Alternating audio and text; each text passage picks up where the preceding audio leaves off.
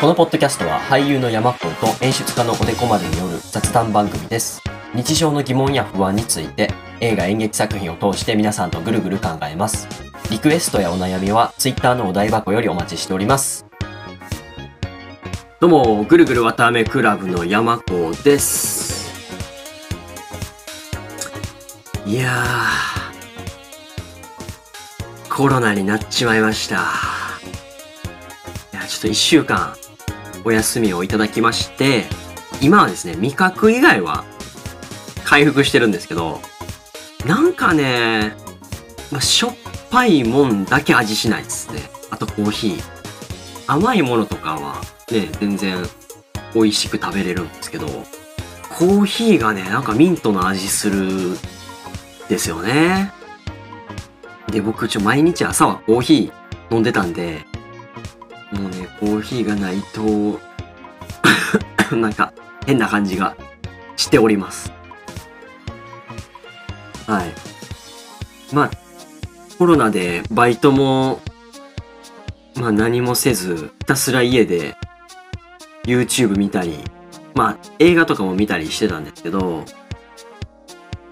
いやー、ね、ちょっとね、気づいたことがあって、みんな映画とか見た後、脚本？シナリオとかって読んだことあります？僕ね、演技スクールの先生に、シナリオ読んだら勉強になるから面白いよって言われたんで、まあ今話題の怪物っていう作品と、あと、ちょっと前なんですけど、ドライブ・マイ・カーっていう映画ね。あの、浜口竜介監督の。の、まあ、シナリオはちょっと手に入らなかったんですけど、そのドライブ・マイ・カーの劇中劇で使われているワーニャおじさん、アントン・チェーホフっていうロシアの作家の作品なんですけど、その二つをちょっと読みまして、それでちょっと面白って思ったんで、ちょっと今日はね、みんなに脚本とかシナリオとか読む面白さっていうのをちょっとお伝えしたいと思います。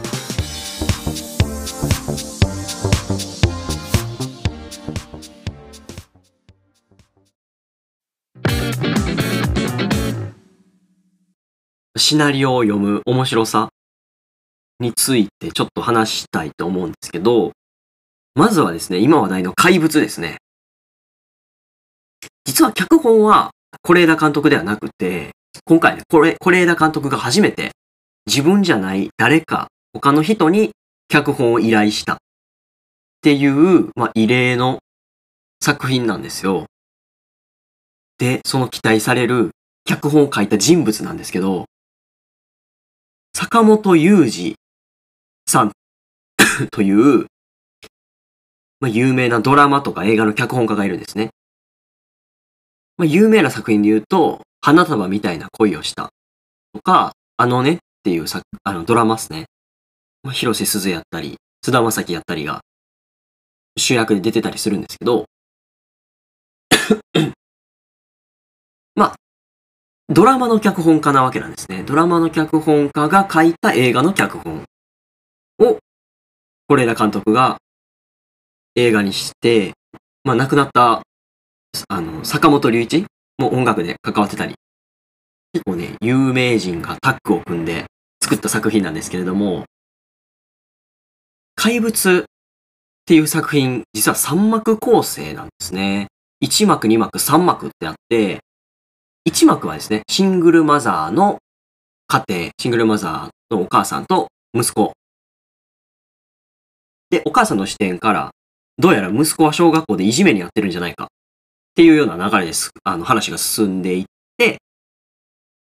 2幕目は、その小学校の先生の視点から進むんですね。シングルマザーの息子、まあ、湊くんっていうけど、湊くんの担任の先生視点。で、そこではお母さんがやってきて、うちの息子をいじめにあってるんじゃないですか？っていうような視点で、まあ、1幕と同じような流れがあり、でも2幕では、いや、湊くんはいじめられてるというよりかはむしろいじめてる方ですよ。っていう先生の視点があり、で、さらに3幕では、湊くんと、いじめてるかいじめられてるか、どっちだったかわかんなかったもう一人の、まあ、いおりくんっていう男の子が出てくるんですけど、湊くんといおりくんの視点で第3幕は描かれると。映画で3幕構成ってなかなかちょっと珍しいと思うんですけど、これこそですね、ドラマ脚本家坂本雄二ならではの書き方。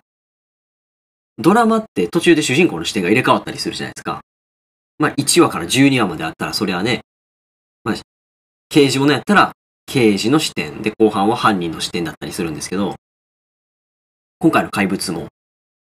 怪物、怪物って誰ってお客さんは思ってるんで、それぞれの視点からこの作品、えー、1幕やったらお母さん、2幕やったら学校の先生、3幕だったら当事者の、えー、その息子、それと友達のいおりくんの視点から怪物って何っていうのをお客さんはこう体感することができるんですけど、この脚本、実はですね、映画では使われなかったシーンの、まあ、シナリオ、脚本っていうものが、えっ、ー、とね、このシナリオ集には収録されていて、それがですね、まあ、映画ちょっと見た人にしかちょっとわかんないと思うんですけど、第2幕の、先生、えー、えー、堀先生って言うんですけど、堀先生が、実は映画の作中で、えー、シングルマザーのお母さんに出くわすっていうシーンがあるんですね。それが夜のドラッグストア。映画本編では、チラッとだけ、もうワンカットぐらい映るだけで終わるんですけど、脚本上ではですね、えー、堀先生が、まあ、堀先生、彼女がいて、結婚したいなと思ってるんですけど、ドラッグストアでコンドームを買いに来ると。で、コンドームを手に取ろうとしたら、そこにシングルマザーのお母さんがやってくる。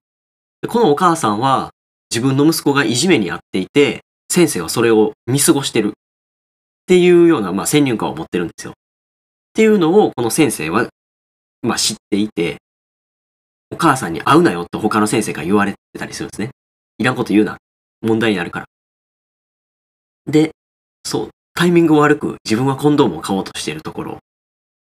そんなところにシングルマザーの、あの、会うなと言われていた親が来た。慌てて去ろうとするんですけど、コンドームを手から滑り落として、それをシングルマザーのお母さんに見つかりそうになる。なんか落としましたよって近づいてくる。それを慌てて、堀先生は、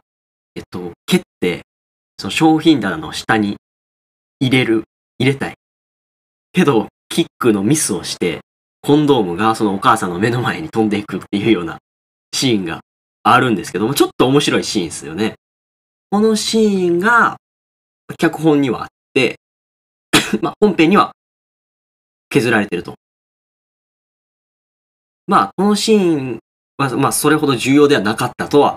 という判断なのかもしれないですけど、これでわかるのが、えー、まあ、堀先生っていうのはその彼女と、まあ、そういう行為をしたい。でも、そこに自分が一番今会いたくないシングルマザーのお母さんがやってきて、そこで自分が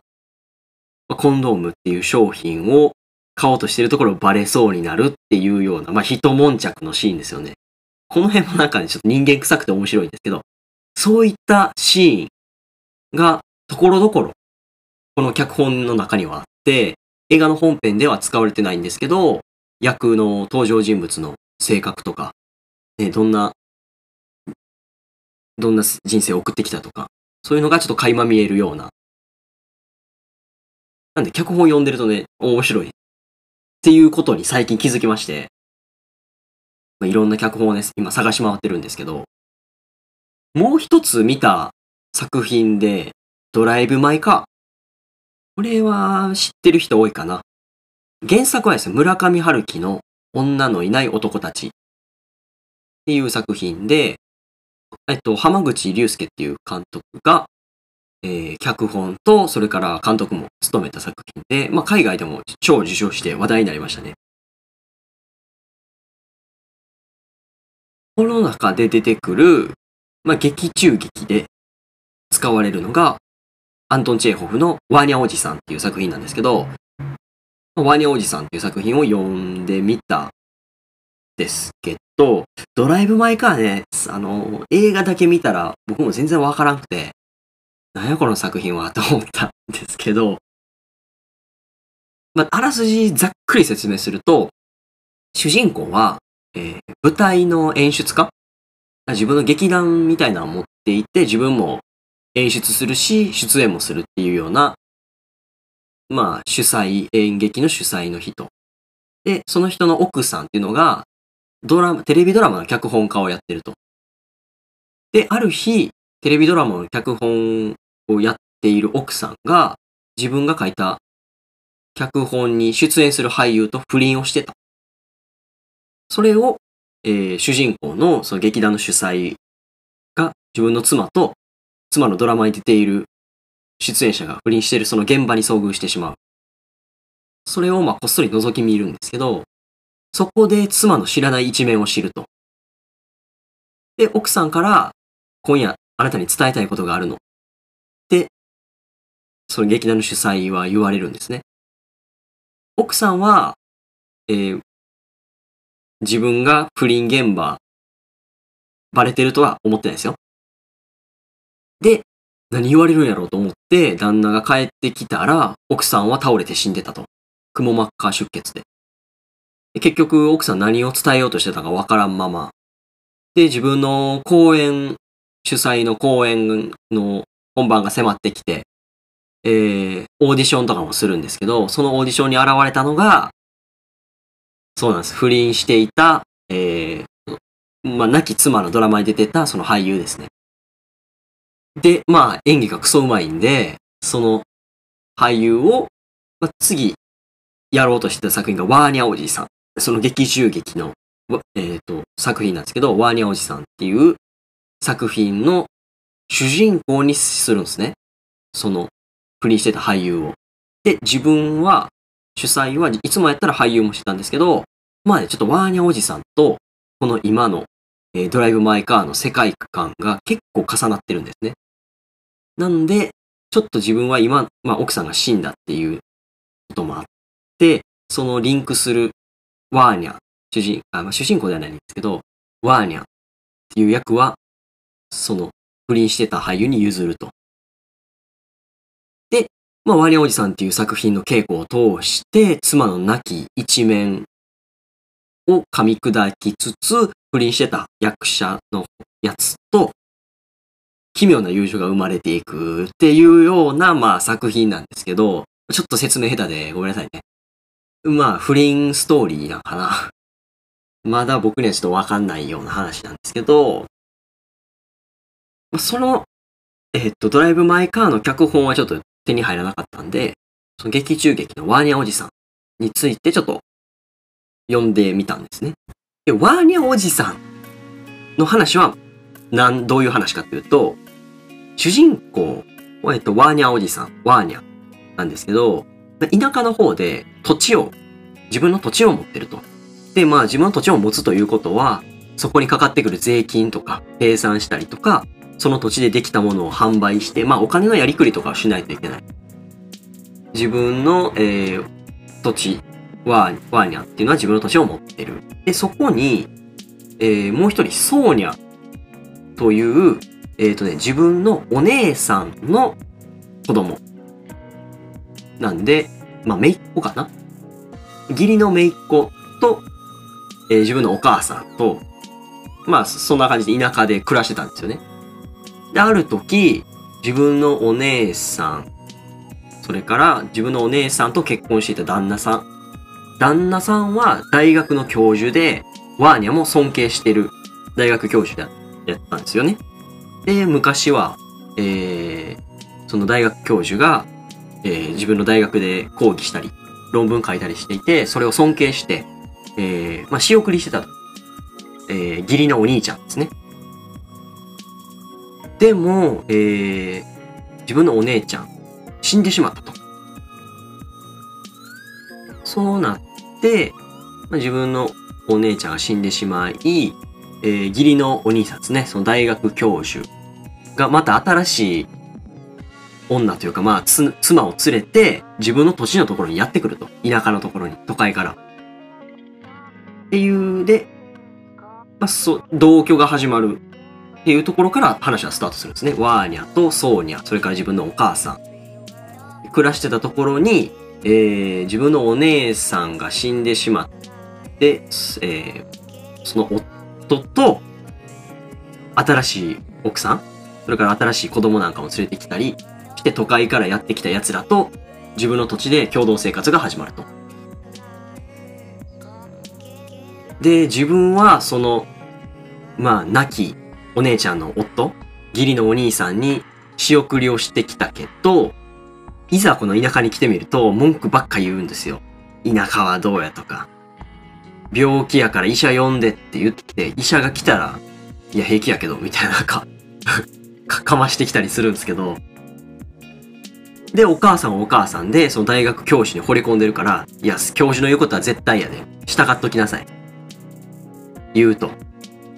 で、自分、自分は頑張ってきたのに、何一つ言うことを聞いてもらえない。で、仕送りはさせられるわ。で、ある時、その教授に、もうこの土地売ったら？って言われる。この田舎の土地なんか売ってさ、アイルランドにいいところ、いい土地があるから、そこでみんなで住もうぜとか言ったりして。そしたらお母さんは、あ、それいいねとか、新しい奥さんもそうしましょうよとか言ったりとか。で、そこでもうバチギレんすよね、ワーニャは。俺が今まで頑張って切り盛りしてきた土地で、しかも、仕送り上げてたお前からそんなこと言われると、で、ブチギレてピストルを取り出して、殺そうとするんですね。でも、撃った弾丸を、その教授に当てることもできず、気違い扱いされるわけですよね。ワーニャは。で、教授、それから新しい奥さん。実はワーニャはその新しい奥さんのことをちょっと好きやったんですね。何もない田舎で、そんなところで良識ある女の人が、ふわっと都会から現れて、そんな憧れに決まってるじゃないですか。けど結局、その恋は実らず、えー、その義理のお兄さんと一緒に別のところに行ってしまうと。で、残されたソーニャとお母さんと自分ワーニャ。お母さんはその教授にもうどっぷり使ってるから、あの教授の言うこと従っとけばよかったのにとか言われるわけですよ。そんな時、ソーニャ、まあ、めいっ子 が一緒に、ね、ワーニャと一緒にこの土地の切り盛りしてきたわけですけど、こんな辛いことがあったけど、それでもこの長い長い退屈な日常を、それでも生きていけいかないとダメですよね。ダメやから。一緒に頑張ろうよ。って言って終わるんですよ。何この鬱ストーリーっていう感じなんですけど、バーニャおじさんというのはですね、近代の、まあ、農民の生活の一部を切り取った作品で、まあ今までだったら何か劇的な事件が起きたりとかさ、ね、貴族が、あら、もう貴族が主人公でこう決闘する話とか、神が主人公でとか、なんかそういう作品ばっかやったんですけど、チェーホフはね、そういった劇的な要素は取り払って、もうごく一般市民の生活の中に潜んでいる絶望であったりとか、それを乗り越えて希望であったりとか、そういったものを描いていた作品なんですよね。で、それとドライブ・マイ・カーがなんかね、重なってるんですよね。もうワーニャおじさん、えー、まあお姉ちゃんですけど、亡くなってると。えー、主人、ドライブ・マイ・カーで言うと主人公、まあ、家福っていう男なんですけど、奥さんが死ぬと。で、自分の生活中で一緒に生活してきた奥さんが死ぬ。でもどうやらその奥さんは不倫をしていた。その男と一緒に演劇を今作ってる。本番がどんどん迫ってくる。で、その本番っていうのはワーニャおじさん。ワーニャおじさんと自分、家福っていうのが繋がって、劇中劇なんですけど、シンクロして、うまいこと役が演じれなくなってくる。っていうような作品で、僕もまだちょっと深くはこう噛み解けてないんですけど、うん、ワーニャおじさんっていう作品を、まあ、このドライブ・マイ・カーを見てからワーニャおじさんを読んだんですけど、ワーニャおじさん読むと、その劇中劇、最後のシーンですね。ソーニャ。ソーニャが、ワーニャおじさんに、それでも、この退屈で長い長い日常、長い長い夜を超えていかなければなりませんの、なりませんよって、一緒に頑張りましょうねって言って、幕が降りるんですけど、ドライブ・マイ・カーも終盤で全く同じシーン、劇中劇のシーンがあるんですね。それがね、こう、ドライブ・マイ・カーの世界と、ワーニャおじさんの世界が重なって、ワーニャおじさんを読むことで、ドライブ・マイ・カーがこうもっと楽しめるっていう、そういう体験をしまして、で、脚本、またちょっと話戻りますけど、脚本とかシナリオを読むと、何がおもろいかっていうと、役者さんの演技の上手さっていうのが、やっぱりわかるんですよね。うん。脚本上ではですね、これは怪物でもドライブ・マイ・カーでもないんですけど、まあ主人公の、まあ元ダンサーだったんですけど、怪我でダンスがうまくできないので、それをダンスの主催の人に相談しているっていうカットがそのシナリオに書かれてるんですね。カットなんでセリフとかはないんですよ。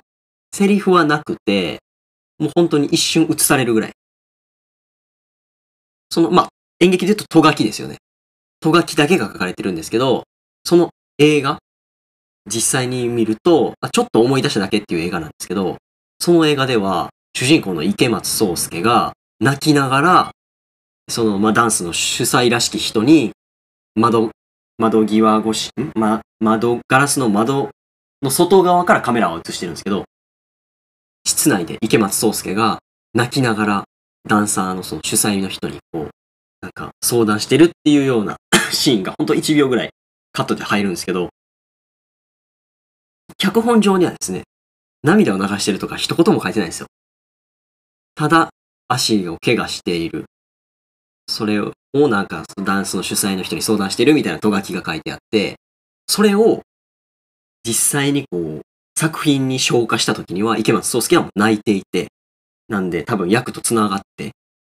本当に本当に悔しくて泣いてるんでしょうけど、泣いていて、それをダンスの主催の人が受け止めているっていう1秒のカット、1秒のシーンになってるんですよね。なので、あのシーンだけ見たら、ああ、そういうことか、なると思うんですけど、脚本まで読むと、池松壮亮やばってなるんですよ。涙流すは書いてないけど、普通に本当にそのダンサーっていう人生があるとしたら、それはダンサー人生をやめなければいけないぐらいのシーン。それはたった1秒やとしても。なので、泣いてたんかなっていう風に思うと、やっぱりね、役者さんによって表現の仕方は違うと思うんですけど、僕が見た池松壮亮のバージョンやったら、すごいわ。この役者さんめっちゃうまいわ。ちゃんと表現してるっていうのが分かったりするんですよね。なので、まあ、コロナでまあ家でぼーっと、まあ、映画とか見てたんですけど、脚本見ることで、その作品も楽しめるし、役者さんの演技のうまさを深く楽しめる。ということに最近気づきました。はい。なんかね、ちょっと今日はうまく喋れない。台本もないし。はい。そうですね。まあ皆さんもよかったら、えっと、映画の脚本っていうのが掲載される雑誌があるんですよ。月刊シナリオっていう雑誌なんですけど、それよかったら見てみてください。ドライブ・マイ・カーとかも掲載されてたりするか。で、怪物は普通にシナリオだけ、まあ小説版も本屋で売ってたりするんで、よかったら見てみてください。カットされたシーンとかも載ってるし、えー、と書きだけでしか書いてない説明とかもあったりするんで、うん、あのシーン何やったんやろって思うのがあったと、あると思うんですね。うん。例えば、怪物で言うと、お母さんが学校に乗り込んできて、先生に向かって対峙して、ぶち切れるシーン。こんな学校のいる先生に、あ、いや、こんな先生のいる学校に子供預けてらんないっすよ。って言い間違えるシーンがあるんですけど、僕ね、これなんか、安藤桜の演技がやばすぎて、間違ったのをそのまま使っちゃったんかなと思ったんですけど、実はね、脚本にも全く同じように書かれていて、わざと間違えてるんですよね。これなんでかっていうと、わざと、こんな、え学校のいる先生に、あ、いや、こんな先生のいる学校にっていうことによって、えーその学校の担任の先生が、ふって笑うんですよね。言い間違えてるって。その笑いを見た安藤桜がまたブチギレて、なんで笑ってんのお前みたいな。っていうような効果があるっていうことを、この脚本から学んで知ったりとか、いろんなね、この伏線をね、また回収することができるので、またよ、もしよかったらね、皆さんも怪物映画見て、で、脚本もね、せっかくやったら楽しんでみてください。はい。今週の一言はね、怪物だーれだにします。えー、この是枝監督の怪物のキャッチフレーズですね。怪物だーれだ。この怪物だーれだっていうキャッチフレーズがあるから、お客さんは怪物って誰やろっていう風に探してしまうんですけど、まあ、その怪物っていうのは、実際何だったのか。これはね、言わないでおきたいな。うん。いや、明示はされないですよ。これが怪物ですっていう風には言わないですけど、まあ、見た人にとっては、あ、こういうことかな、こういうことかなっていうのがあると思うんで、またね、そういった感想もよかったら、お台箱の方に送ってください。はい、じゃあちょっと長くなりましたけど、今日は、今週は、これぐらいで終わりにしたいと思います。でですね、来週、いよいよ、おでこ丸さん来日ということで、来週はね、1年半ぶりぐらいに、おでこ丸さんと直接会って収録したいと思いますので、皆さん楽しみにしていてください。楽しみなのは僕だけかな。はい。ということで、今週はこれぐらいにしたいと思います。じゃあまた来週。バイバーイ。